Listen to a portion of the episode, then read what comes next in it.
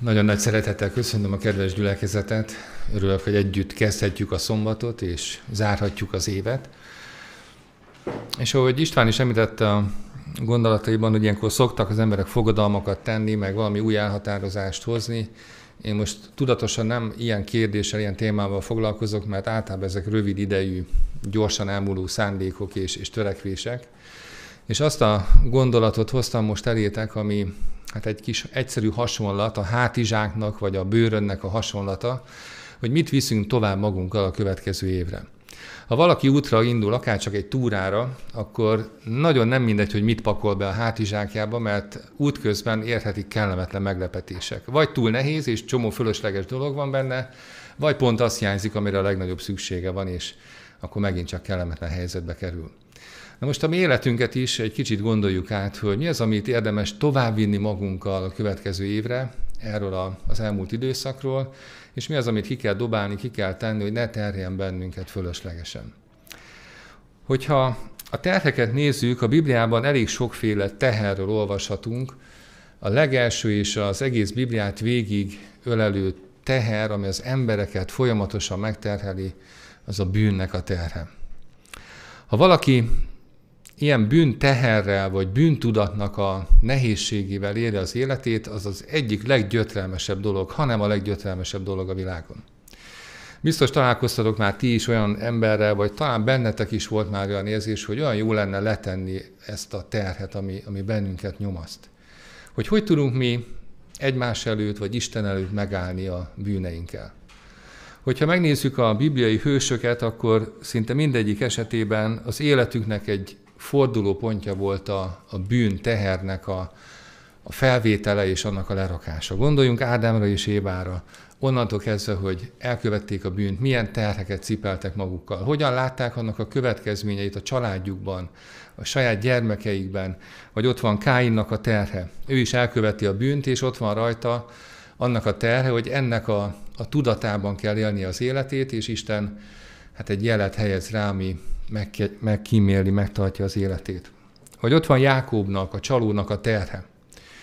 Milyen szörnyű dolgot követel, megcsalja, becsapja a saját testvérét, becsapja a saját apját, és utána még azért ott a, az új családjában is történik néhány furfangos dolog, amivel szintén gyakorlatilag hát megkárosítja az apósát, és úgy szökik el otthonról, és viszi magával a családját, a feleségét. Szóval ott voltak az ő esetében is ezek a terhek, és ha belegondolunk, hogy milyen teher nyomasztotta, mielőtt találkozott volna a testvérével, és ott küzd az angyallal, és kéri az áldást, akkor, akkor érezzük ennek a súlyát, hogy mennyire végig tudja egy ember életét akár évtizedeken keresztül kísérni, hogy valamit elrontott, valakit megbántott, valamilyen teher ott van az életében. Vagy ott van szintén az ősatyák sorában Józsefnek a története. Józsefet egy ilyen átatlan kisfiúnak gondoljuk, aki vidáman játszik a szüleivel, az édesapja a kedvence, de azért neki is voltak gyenge pontjai. Éppen talán az a, az a hát kiválasztottság, vagy egy kicsit ilyen elkényeztetett volt, ami ingerelte a testvéreit, és neki is voltak terhei, amit, amit vitt magával.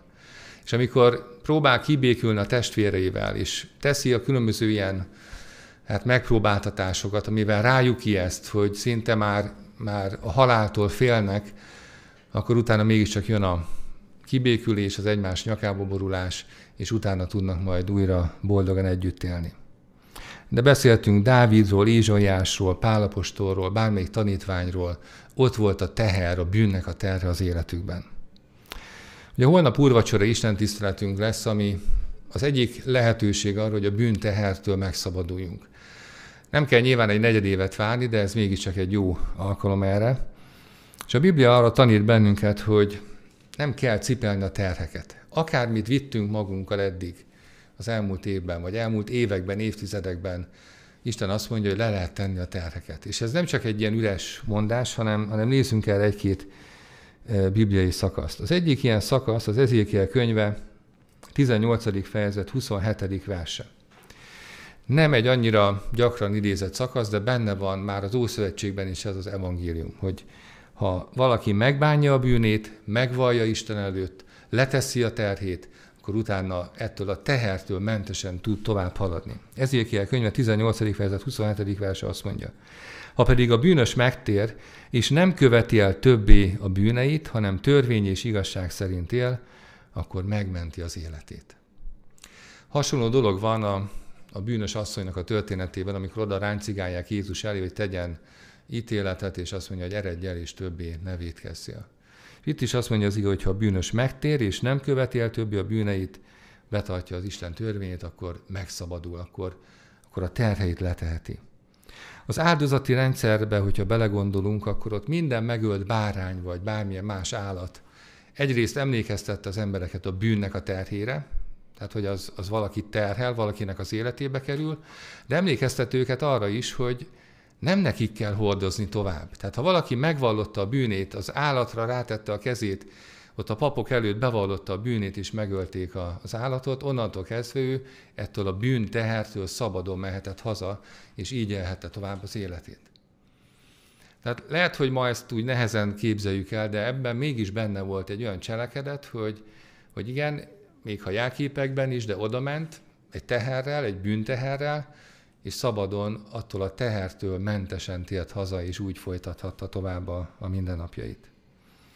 Vagy ott van Ézsaiás 53. fejezetének a jól ismert szakasza, a negyedik verstől, Jézusra utalva, hogy ami betegségeinket viselte, ami fájdalmainkat hordozta, megint csak ugye egy terhekről van, hogy viseli, hordozza Jézus a mi terheinket, mi meg azt gondoltuk, hogy Isten csapása sújtotta és kínoszta, pedig a mi védkeink miatt kapott sebeket, bűneink miatt törték össze, ő bűnhődött, hogy nekünk békességünk legyen, és az ő sebei árán gyógyultunk meg. Minnyáján tévejektünk, mint a juhok, mindenki a maga útját járta, de az Úr őt sújtotta minnyájunk bűnéért. Érdemes végigolvasni ezt az egész szakaszt, egy igazi evangéliumban benne, Izsás 53-ban, és végig arról beszél, hogy Jézus magára vette, hordozta az emberiség, a mi, az én, a te, mindenkinek a bűnterhét, és ezt nem kell nekünk tovább cipelni. Tehát amikor a teherre gondolunk a Bibliában, ez végig ott van, az elejétől a végéig, az a jó hír, hogy ezt nem kell tovább vinnünk, és az is jó hír, hogy nem kell megvárni egy évfordulót, hanem bármelyik nap, bármelyik pillanatban letehetjük Isten lábánál ezeket. A másik teher, amivel szintén az egész Bibliában találkozunk, és azt gondolom, hogy így év végére mindenki érzi magában, ez a túlhajszoltságnak a terhe. Hogy valahogy nem találjuk meg azt a nyugalmat és azt az egyensúlyt, hát tisztelet a kivételnek, a, a munka, a pihenés, a család, a, a gyülekezet, a szolgálat és egyéb dolgok között, sokszor egyszerűen csak ilyen szervezési kihívások miatt. Hadd hozzak egy nagyon érdekes történetet a Mózes második könyve 18. fejezetéből. És talán ilyenkor így év végén van bennünk az az igény, hogy egy picit távolabbról nézzük az elmúlt évek, vagy elmúlt év eseményeit, és egy kicsit mérleget vonjunk. És ilyenkor lehet, hogy egy külső személy tud ebben segíteni. A Mózes második könyve 18. fejezetében arról olvasunk, hogy Jetró, Mózes apósa meglátogatja a, a népet, és azt látja, hogy Mózes életében, Mózes szolgálatában van egy nagy probléma. Nem az volt a baj, hogy Mózes nem volt szorgalmas, becsületes, rendes ember, vagy ne hozott volna jó döntéseket, amikor ítéletet kellett hoznia, hanem egyszerűen túl terhelté vált egy ilyen óriási népnek a vezetése során. És csak kiemeltem pár mondatot, hogy, hogy mire érdemes figyelni ebben a történetben. Tehát 18. fejezet 11. versében Jetro elmondja azt, hogy ő látja Mózes életében az Isten áldását. Látja Isten népe életében, hogy ott van, és erős karral, hatalmas csodákkal vezeti őket, és mondja a 11. vers, hogy most már tudom, hogy nagyobb az Úr minden más Istennél. Tehát látja, hogy, hogy minden Isten áldásával megy. De mégis, amikor Mózes életét nézi, vagy a viselkedését, akkor, akkor elmond néhány kemény mondatot, és néhány kemény kérdést tesz fel. Az első ilyen szakasz a 14. verstől olvasható. Mózes apósa látta, hogy mi mindent végez a nép között, ezért azt mondta, miért így végzed munkádat a nép között? Miért egyedül bíráskodsz, és miért kell az egész népnek reggeltől estig előtted állnia? Három kérdést tesz fel, anélkül, hogy dorgálná vagy megfedné, és mind a három úgy kezdődik, hogy miért. Ugye miért így történnek a dolgok, ahogy, ahogy látom? Miért van az, hogy így végzed a munkádat? Miért van az, hogy egyedül bíráskodsz? És miért van az, hogy emiatt a te túlterheltséged miatt az egész nép is túlterhelté válik, mert ugye sorba kell állniuk és kivárni a, a lehetőséget, hogy ők is megkapják azt, amiért oda mennek Mózeshez.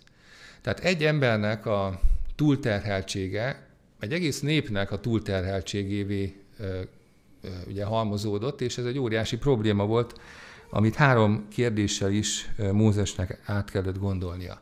Miért így teszed a dolgokat? Miért így tesszük a dolgainkat, ahogyan, ahogyan eddig tettük? De Jetro jó szándékkal, de mégis kiméletlen módon tovább folytatja ezt az egész párbeszédet. A 17. verstől nézzük tovább.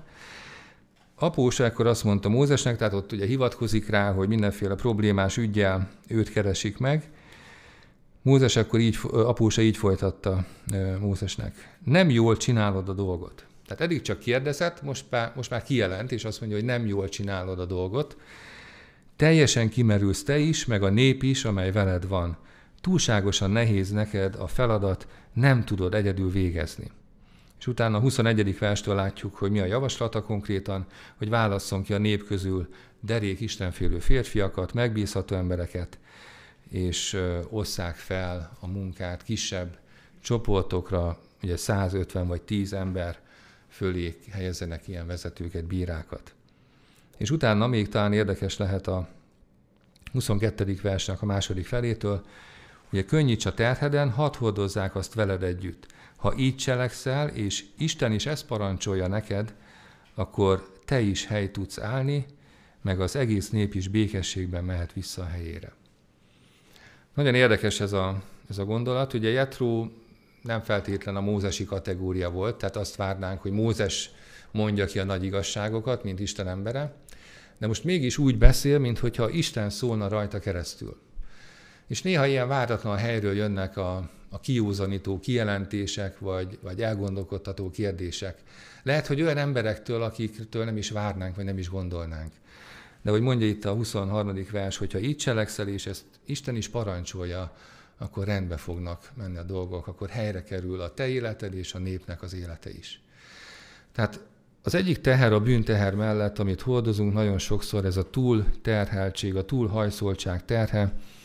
Érdemes ilyen miérteket feltennünk, hogyha ezt érezzük, hogy mi az oka ennek, mi vezetett ide, és mi az, amit tehetünk azért, hogy megosszuk a terhet másokkal, hogy, hogy mindenkinek így jobb legyen az élete. A harmadik dolog, ami sokszor ott van a mi hátizsákunkban, fölösleges teherként, ezek a, ezek a világnak a gondjai.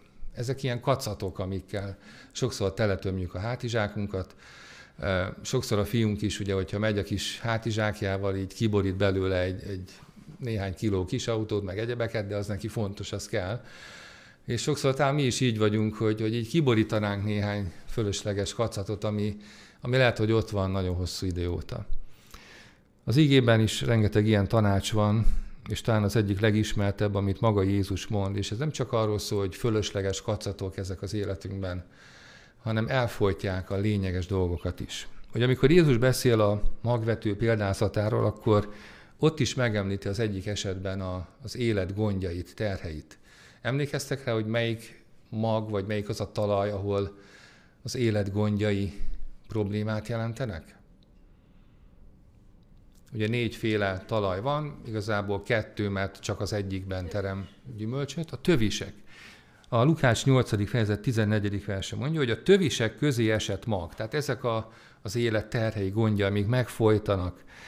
Ezek azok, akik hallották az igét, de mikor elmennek, az élet gondjai, gazdagsága és élvezetei megfojtják őket, és nem érlelnek termést.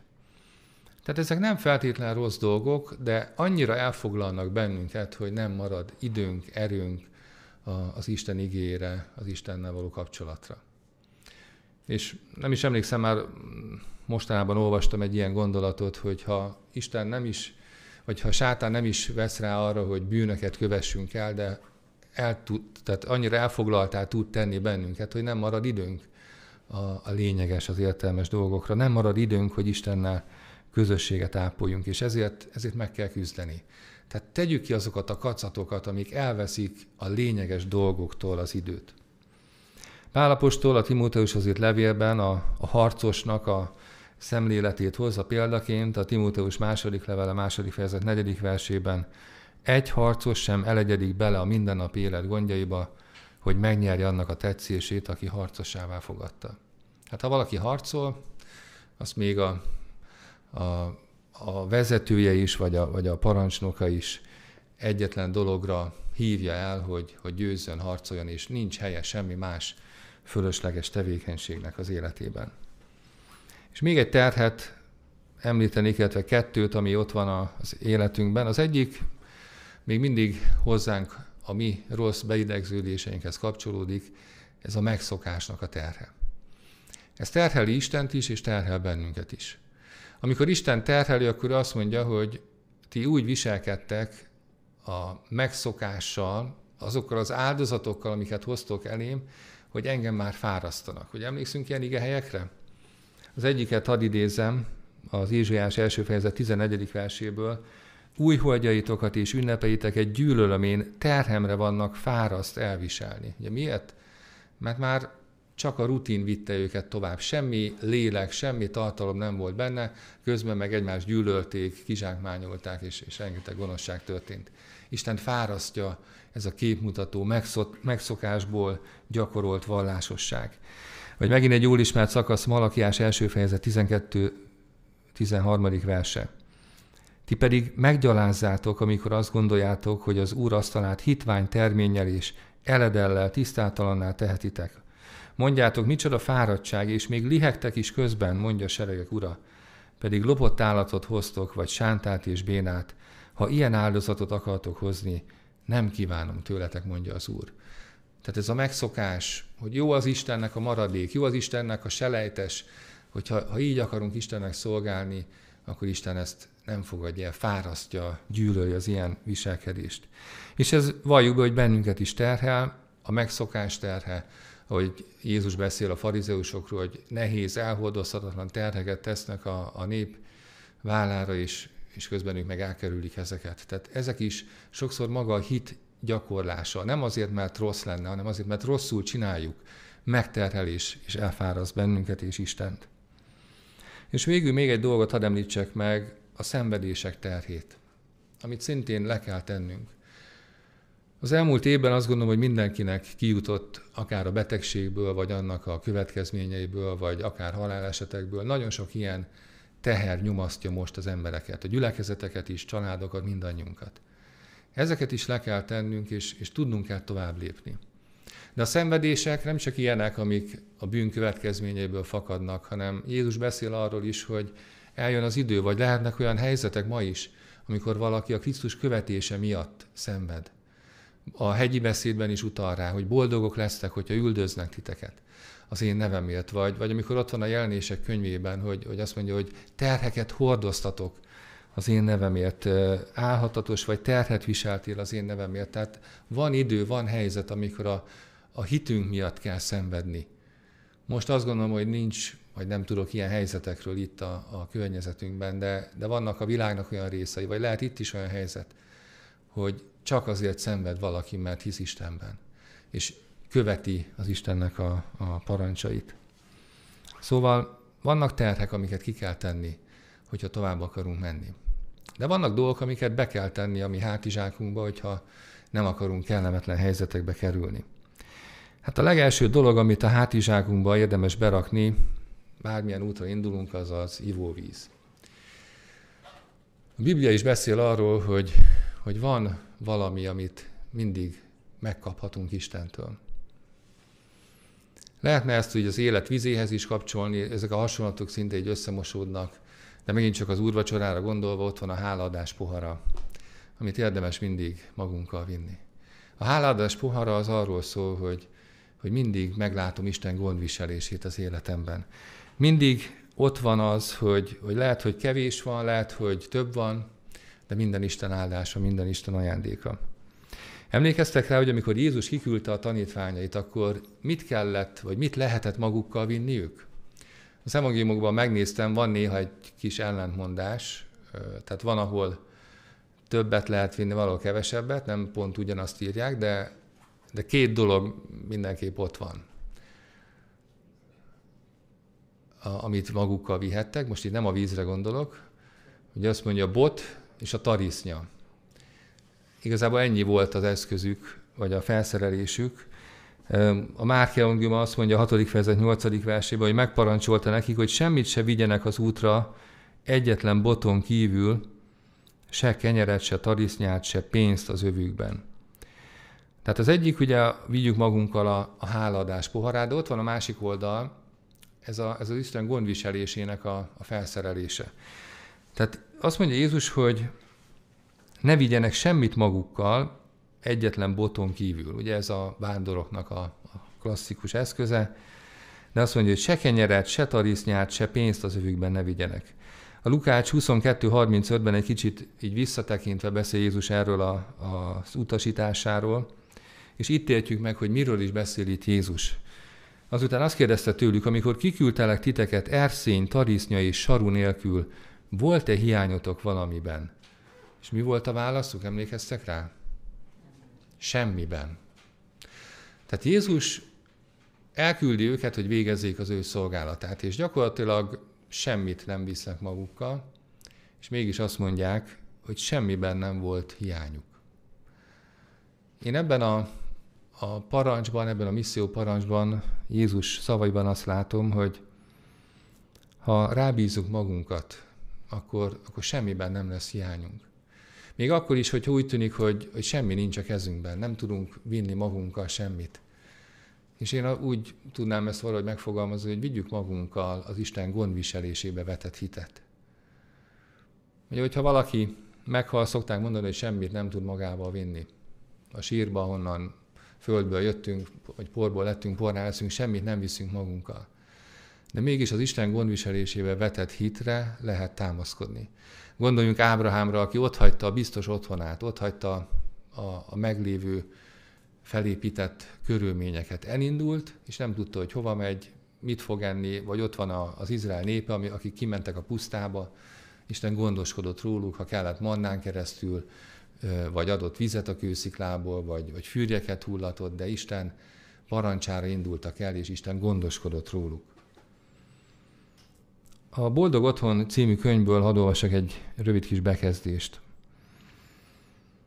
Túl sok gondot és terhet viszünk be a családunkba, és túl kevés természetes egyszerűséget, békességet és boldogságot ápolunk. Kevesebbet kellene törődnünk azzal, hogy mit mond a külvilág, de több figyelmet kellene fordítanunk a családunk tagjaira. A világi udvariaskodás vitoktatása és színlelése helyett több gyöngétségnek és szeretetnek, jókedvnek és keresztényi udvariasságnak kellene lennie a család tagjai között. Sokaknak meg kell tanulniuk, hogyan tegyék vonzóvá és az örömhelyévé otthonukat. A hálás szív és a barátságos tekintet értékesebb a gazdagságnál és fényűzésnél. Az egyszerű dolgokkal való megelégedettség boldoggá teszi az otthont, ha a szeretet lakik benne. Ez csak egy ilyen példa, és ez, ez nagyon szól, azt gondolom mindannyiunknak, nekem is egy, egy külön szívhez szóló gondolat, hogy, hogy nem ezek az értékek, amiért sokszor annyit fárad az ember, hanem, hanem az a békesség, az a, az egyszerű megelégedettség, amit az Istennel való közösség adhat. És még két dolgot említenék meg, amit érdemes magunkkal vinni. Az egyik, az a lélek fegyvere, amiről az Efézus 6. fejezete beszél. Úgy beszél erről Pál, mint egy harci fegyverzetről, de ennek egy rész igazából nem harci eszköz, hanem, hanem kell ahhoz, hogy az evangéliumot tudjuk hirdetni, és kell ahhoz, hogy sátánnak a támadásait ki tudjuk védeni, a hit pajzsával, lélek kardjával és, és ezekkel a dolgokkal. Nem indulhatunk el Isten nélkül egy olyan világba, ahol sátán tombol, sátán uralkodik, és a nagy küzdelemben vagyunk. Erről soha nem szabad elfeledkezni, sátán mindig támadni fog bennünket, nem mehetünk el üres kézzel. És még egy dolgot említenék meg, hogy mit érdemes vinni magunkkal, hogyha találkozunk valakivel, egy másik vándorral, és adnánk neki valami kis apróságot, valami ajándékot, hogy örömet okozzunk neki, akkor, akkor még valamit tegyünk be abba a bizonyos hátizsákba. Ez pedig az Ézsajás 52. fejezet 7. versében olvasható. Milyen kedves annak az érkezése, aki örömhírrel jön a hegyeken át. Békességet hirdet, örömhírt hoz, szabadulást hirdet.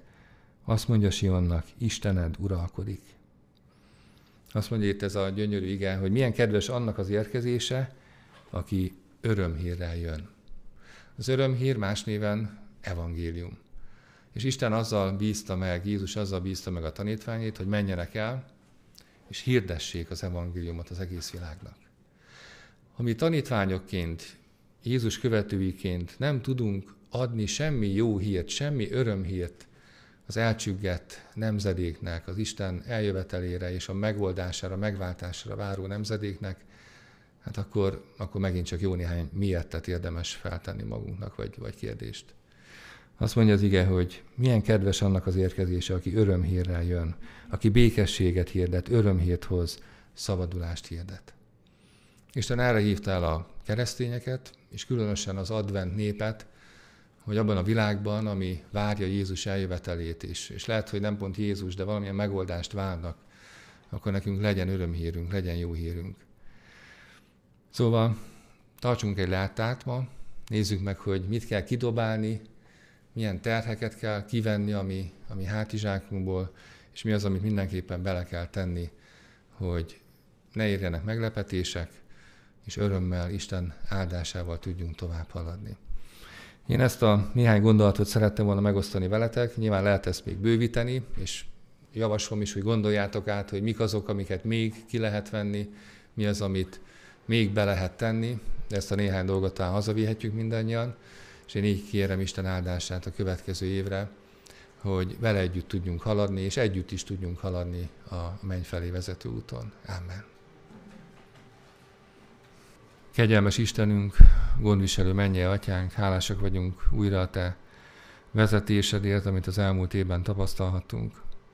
Köszönjük, hogy Te mindig mellettünk voltál, amikor terheket hordoztunk, amikor talán úgy éreztük, hogy túl sok, és nem tudjuk már vinni egyedül, akkor Te oda jöttél és felemeltél bennünket, és magadra vetted a mi terheinket. Köszönjük, hogy letehetjük a, a mi bűneinket is hozzád, hogy bármikor megvalhatjuk és ott hagyhatjuk a mi bűneinket is, és Te hordozod azokat, és a, a megbocsátás ajándékát adott számunkra. Ott, hogy erre ne várjunk soha, ne, ne keressünk kifogásokat, hanem tudjunk elindulni hozzád, vagy, vagy ahhoz, ahova Te küldesz, hogy ezektől a fölösleges terhektől megszabadulva tudjunk tovább haladni a, a következő évben. Köszönjük, hogy Te adsz olyan ajándékokat, az igét, a háladást, az imádságot, a Te gondviselésedet, a Te jelenlétedet, az evangéliumnak a jó hírét is, amit vihetünk magunkkal. Segíts, hogy ezek mindig ott legyenek velünk, azokkal a lelki eszközökkel, fegyverekkel is, amivel győzhetünk sátán támadásaival szemben. Köszönjük Istenünk, hogy Te mindenről gondoskodsz, amire szükségünk van hogy bár zajlik a, a nagy küzdelem, különböző próbák, kihívások és aggasztó hírek vannak, amik, amik bennünket is nyugtalaníthatnak. De segíts, hogy nálad találjunk békességet, nálad találjunk megnyugvást és erőt. Köszönjük Istenünk a Te vezetésedet, és nem látjuk, hogy mit hoz a következő év, de hisszük azt, hogy Te ott leszel velünk egészen a világ végezetéig, a Te eljöveteledig. Köszönjük mindezt Jézus nevéért. Amen.